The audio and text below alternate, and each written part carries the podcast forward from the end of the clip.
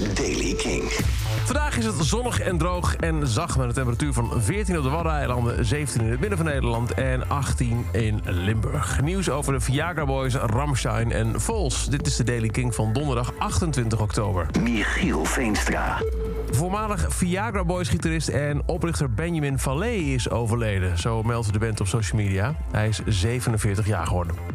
De band schrijft: Benjamin was liefdevol en aardig en de mooie herinneringen die we samen hebben zijn ontelbaar. Je kan niet stoppen met huilen terwijl ik de foto's van je blader, maar ook lachen. Omdat je een van de grappigste, mafste mensen was die ik ooit heb leren kennen. Benjamin of Bennis, zoals we hem kenden. Wel te rusten, lieve jongen. Ik zal altijd van je houden. Benjamin Valle was een van de oprichters van de Zweedse punkband Viagra Boys. In 2015 werden ze opgericht in eh, Stockholm. De doodsoorzaak is nog niet bekend. Ramstein heeft een nieuw nummer van een nog te verschijnen album in première gebracht...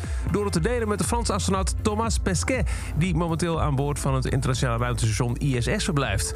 Christopher Schneider, de drummer van Ramstein... deed het rechtstreeks vanuit huis met een internetverbinding om het nummer te laten horen. Alsof er een jongensdroom uitkwam, zegt hij. Praten met een persoon die in de lucht leeft en glimt van zijn uitzicht delen. Opnieuw beseffen hoe klein we allemaal zijn vergeleken met de diepte van het universum. Dat schreef Schneider op Instagram bij een foto waarop hij contact heeft met Thomas Pesquet. En ja, hij was dus de eerste die luisterde, zegt hij, naar een van onze nieuwe nummers van het aankomende album. Het ging in première in de ruimte en dat is voor mij echt een grote eer. En Foles lijkt terug te keren. Ze hebben een korte video online gezet die als volgt klinkt. Je, je, je ziet een soort van iPhone-scherm met de datum donderdag 4 november. De tijd 9 over 6. En dan hoor je dit. Een alarm.